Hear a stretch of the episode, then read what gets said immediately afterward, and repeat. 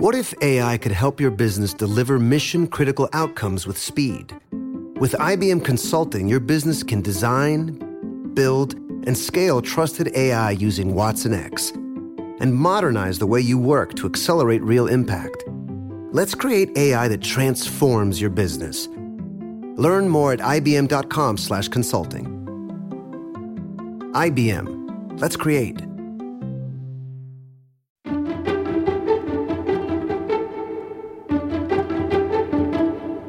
Hey, I'm Veronica Dagher, and this is the Wall Street Journal's Secrets of Wealthy Women, where women share how they tackle career, money, and the world. The coronavirus pandemic has effectively shut down live events for the past few months. And that means many entertainers, singers, actors, and comedians have seen their incomes dry up. So today we wanted to check back in with Maysoon Zayid. She's a comedian, writer, and disabilities advocate, and she was a favorite guest of many Secrets listeners. Before the pandemic took hold, Maysoon toured more than 200 days a year, performing comedy shows around the world. She made most of her livelihood from her shows. Now she's had to pivot her business, adapt to a major loss of income, and figure out what's next. She's joining us today to give us an update.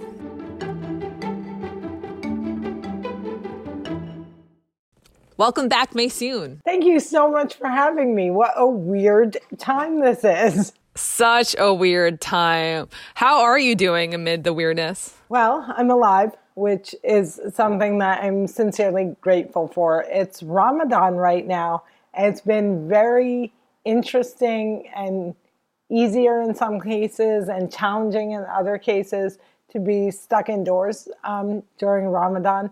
And I say that I flip flop between the absolute most creative and productive I've ever been and just kind of rocking in a corner singing Dave Matthews songs quietly to myself as I pet my cat Beyonce, wondering when this will all be over and I can hold a microphone again because I am Tinkerbell from Peter Pan.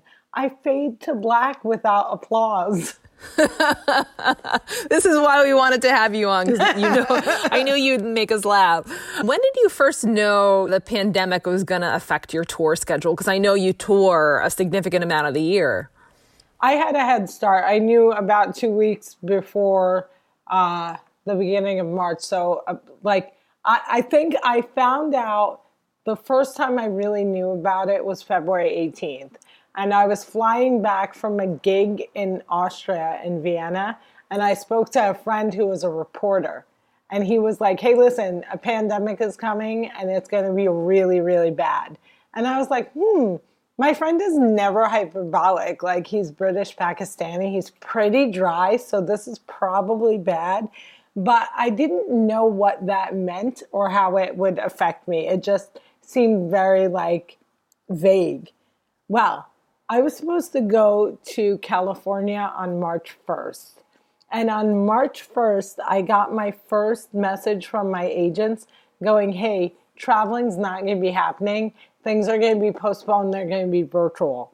By March 4th, all of my shows from March 1st through January 1st had been postponed or indefinitely gone. And that was the second that I knew we were in trouble and this was going to be huge because agents aren't going to lose billions of dollars if it's not the real deal. Not billions of dollars from me, but from all the other clients at the agency as well. I mean, in a two minute conversation, I lost like the average American's salary for three years just in one shot. And so I, you know, went to sleep one night with a full tour schedule through November of 2020 and I woke up with absolutely nothing to do and I had to recreate myself. That must have been devastating. So, the very first show they postponed was devastating. By the time I got to like show number 6, it became maniacal laughter. I, it, it stopped being devastating. It really just got like cartoonishly funny because I was like, the first show, I was like, what do you mean? Like, I'm buying a house, I'm on a budget, I have all these things lined up that I'm doing. 2020 is supposed to be the year I finally become a guest co host on The View when Meghan McCain goes on maternity leave. I have planned this out perfectly. I knew she was pregnant before she did. And, you know, and then suddenly my livelihood was completely gone. My like tour life was gone, which is such a big part of me, like the traveling and the packing and the you know, the dude who drives my car service and the people who push my wheelchairs in the airport. Everyone was just gone. In terms of the financial impact, you lost all of your income or almost all of it at this point? I lost absolutely all of my income. And in two minutes and 43 seconds, I lost all of my upcoming income. And then, like I said, I took a week. I watched every episode of both seasons of Cobra Kai over. I watched Steel Magnolias, Top Gun, and 10 Things I Hate About You. Then I got back on my feet and I started hustling again. So, like, first of all, I never believed the thing when people said, you should always have six months of your bills ready to go just in case of emergency.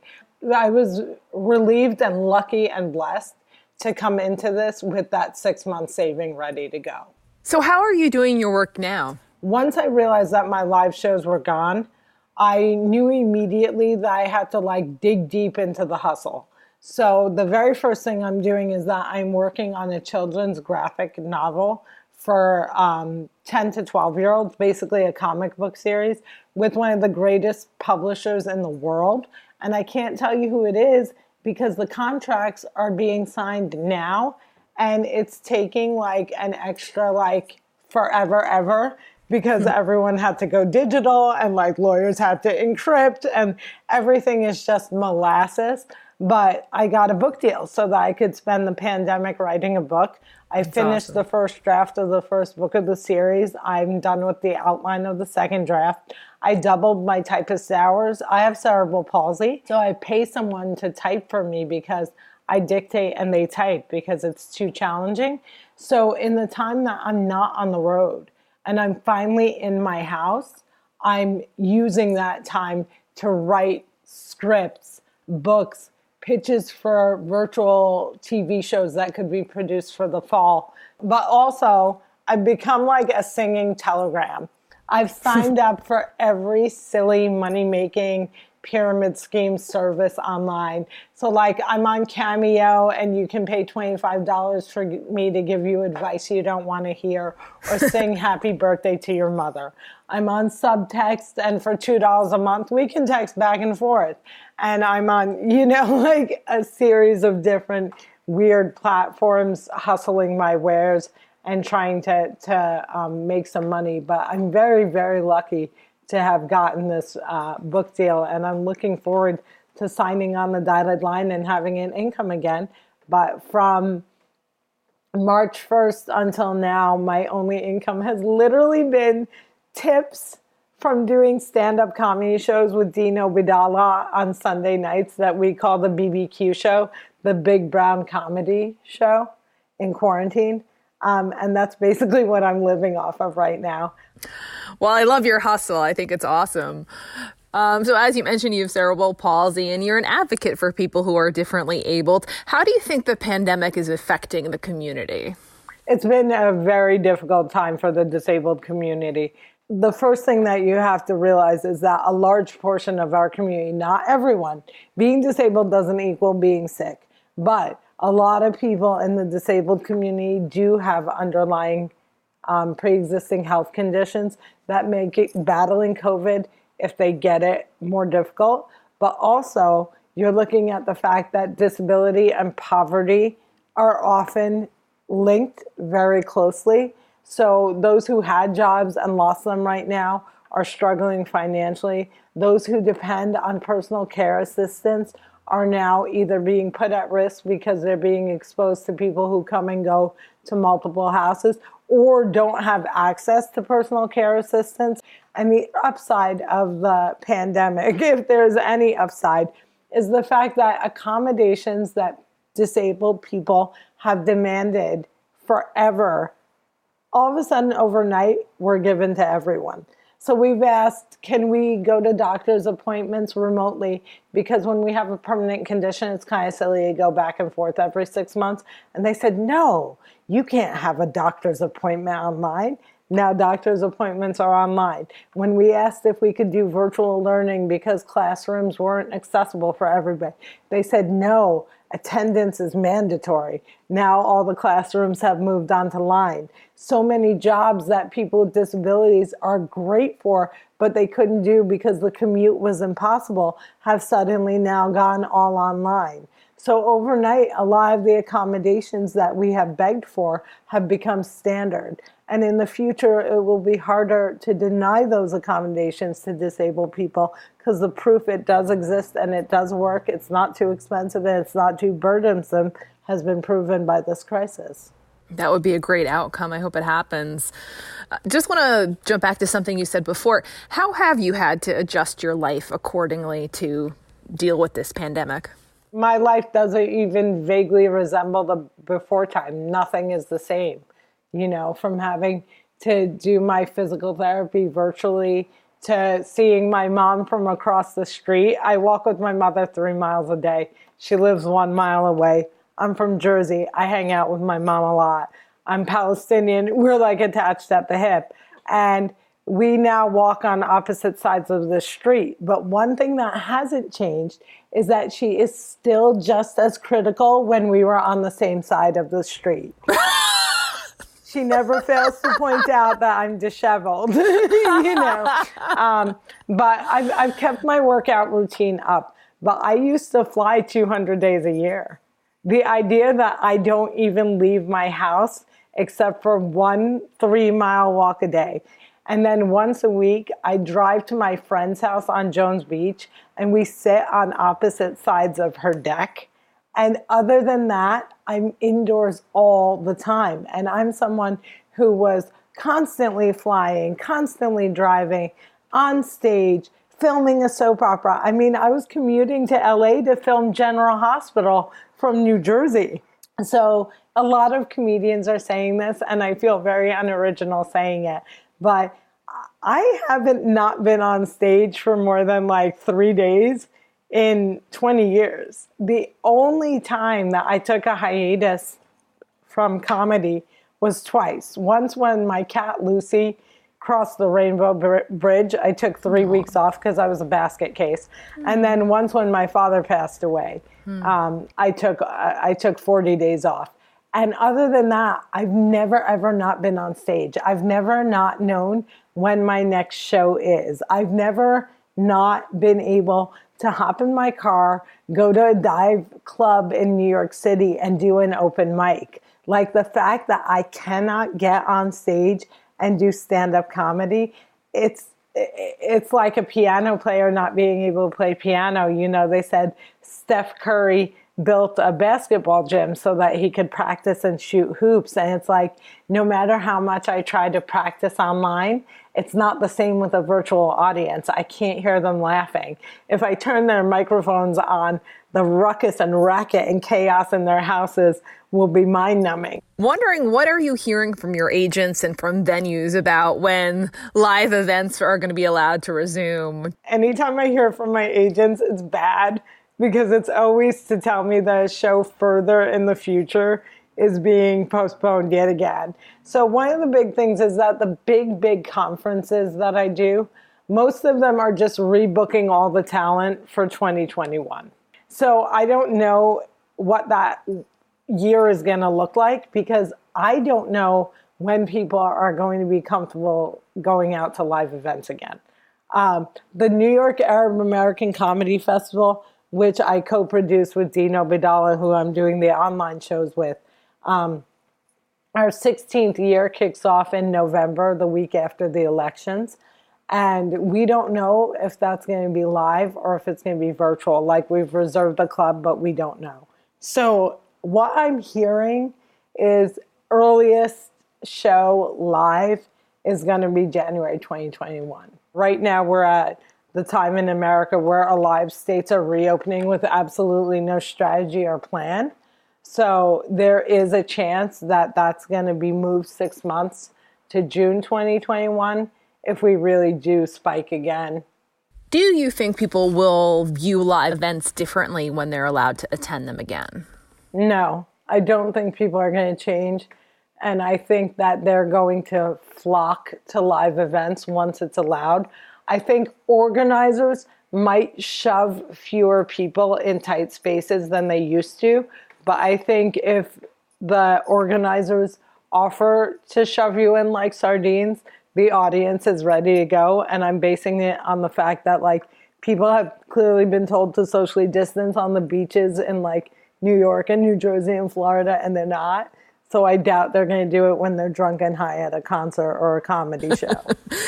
oh my gosh. Well, you've given us so many laughs, and many of our listeners really needed a, a, laugh. So I appreciate that. Wondering, do you have any advice for them about being resilient these days? My advice is if physically possible in the location where you're located, allow yourself to scream there's a scene in a movie called Dead Poets Society. You can definitely Google it and find it. And it's Robin Williams with a student played by Ethan Hawke. And he makes him say YAWP, Y A W P. And he makes him say it as loudly as possible. Every time that I think I can't do this anymore, I just scream the word YAWP and it like makes me feel so much better. I think the key to surviving this is A, accepting the fact that like nothing is in your control. And I'm giving advice to people about surviving coming from a spot where I'm not worried about losing my house until around November. I have food and I have water. There are people without water to wash their hands. For people who are in financial distress, your life is worth more than the economy. We're going to take a quick break, but when we come back, we'll have Maysoon's encore episode her life growing up in New Jersey, how she reacts to critics, and her advice for parents raising differently abled kids.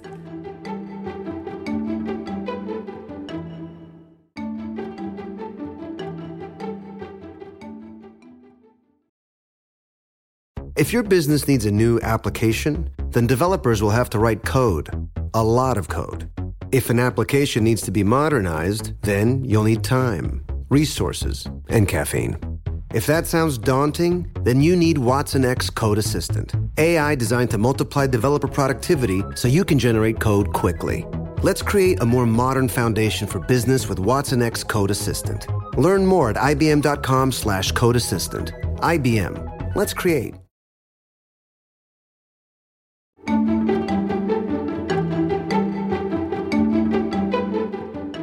Maysoon, you were born with cerebral palsy, but you said your parents never treated you any differently. How so? I was the youngest of four girls, and my three older sisters were born non disabled. I um, due to an accident at birth, developed cerebral palsy.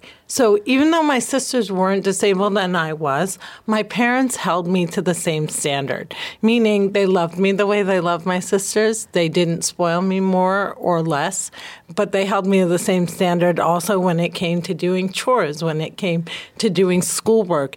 They didn't ignore my disability. They acknowledged it, they worked with it, but they didn't allow me to use it as an excuse. So if I couldn't do exactly what my sisters did, they made sure that I understood that trying and doing the best I could and what I could do was enough. What a great message. How did your dad teach you how to walk?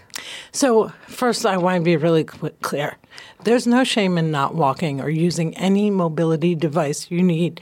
So often we hear this term wheelchair bound. Wheelchairs don't bind. We should call them wheelchair users, wheelchairs free people.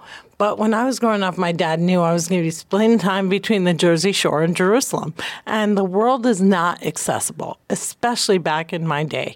So he had two techniques. He'd put my feet on his feet and just walk. And his second, which was my favorite and the most effective, was he'd dangle a dollar bill in front of me and have me chase it.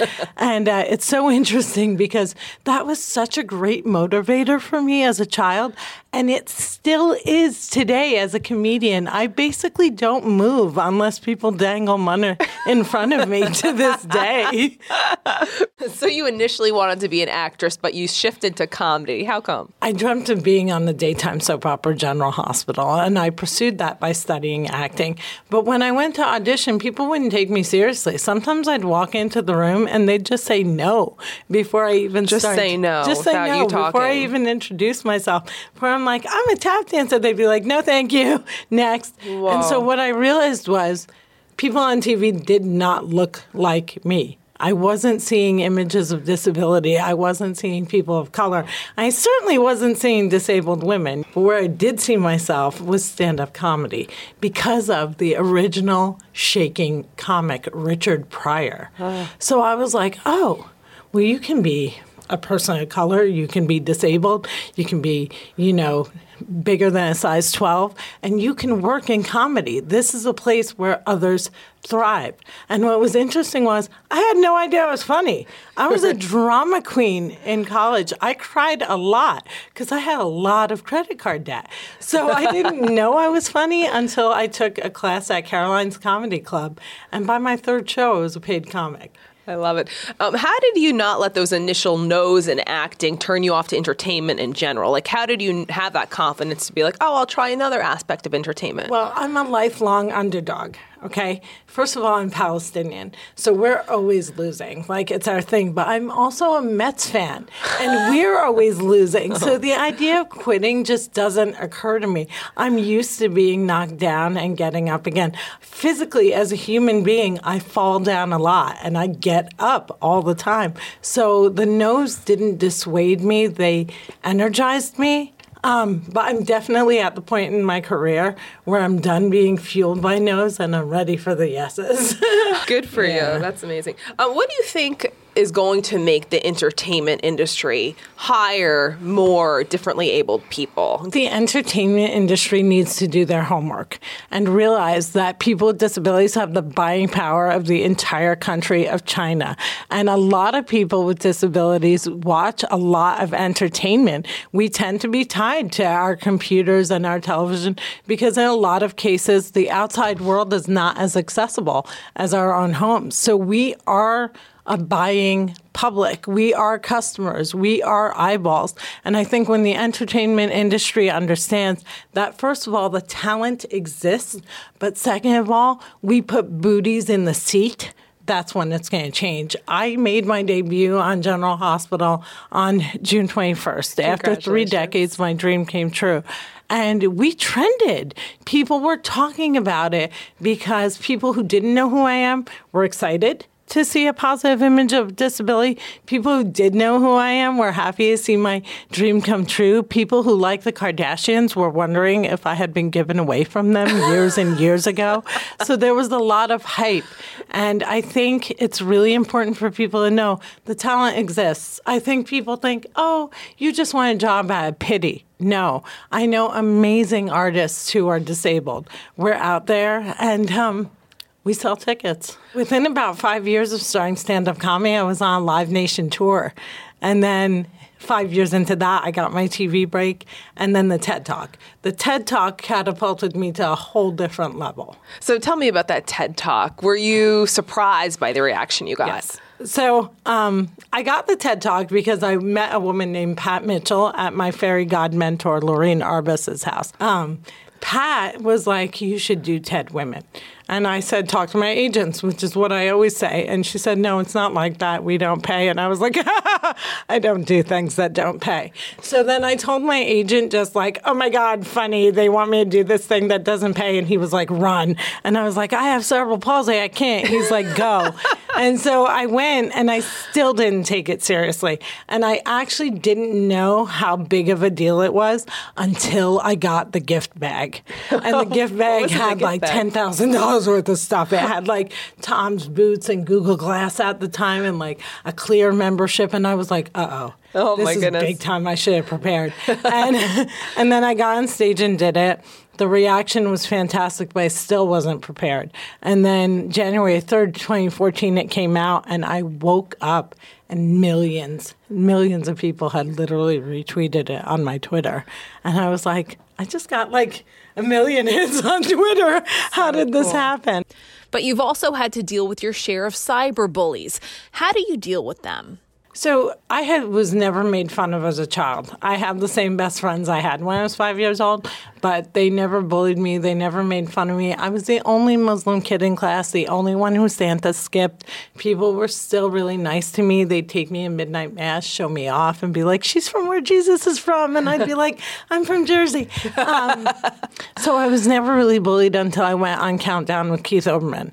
And when I became a full time contributor on Countdown, I would do what any egomaniacal actress would do I would Google myself. And that's when I realized that people were really viciously making fun of me. Part of it was people weren't used to seeing disability on TV if it wasn't being talked about. We weren't talking about disability. I was talking about politics. I was commentating on the news. So we never mentioned the CP. So part of it was people trying to guess what was wrong with me. Mm. I never thought anything was wrong with me. It's part of me. I have a disability, but I'm not like it's wrong. So people were like, she's had a stroke, she's drunk, she's high. And I always thought it was so interesting that people thought I was drunk because I was like, do you think they just let me walk on TV wasted? It's like my television debut and I'm reeking of vodka and they're like, you go, girl, get on screen. Like, but a lot of people thought that. But the hate was very interesting. People saying things like she looks like an honor killing gone wrong, or so saying things that I looked like I was hit in the face with a frying pan and that my mouth was crooked and I was impossible to look at. And then one guy said I had chunky knees. And because of Chunky Knees Guy, I wore pants, leggings on TV the next three times. And then I realized that when he said I had chunky knees, it was a shoulders up shot. He had never seen my knees. Control. I let this person control my wardrobe. Mm. And that's when I made the decision that I was never, ever going to let complete strangers on the internet control or define me anymore. So when people ask me, how do you deal with bullying? Yeah. I do three things. First, I educate. Sometimes people say things because they're ignorant. If they refuse to learn, I mock them because I'm a comedian and I like to take a shot. And then I block them. But I don't physically block them, I mute them. The reason I mute them is blocking feels like victory to someone who's abusing you. They say, See, I scared her. I made her block me. I won.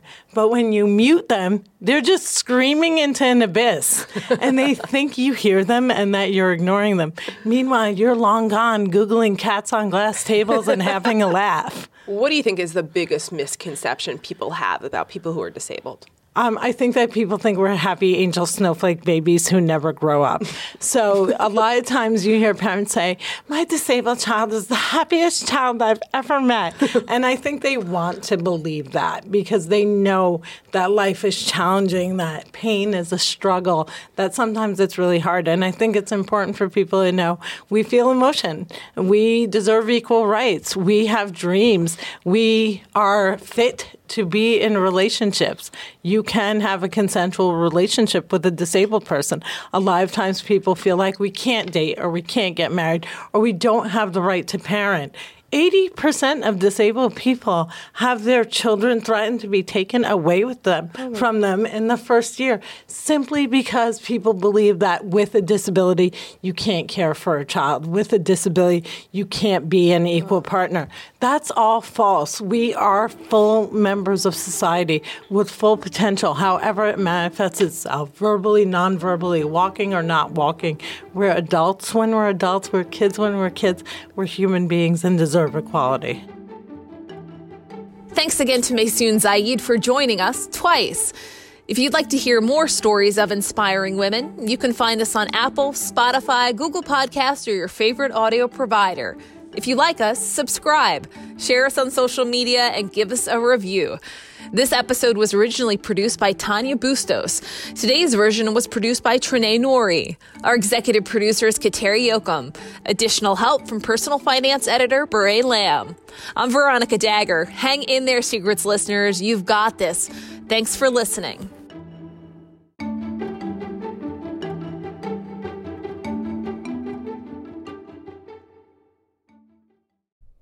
This episode is brought to you by Charles Schwab.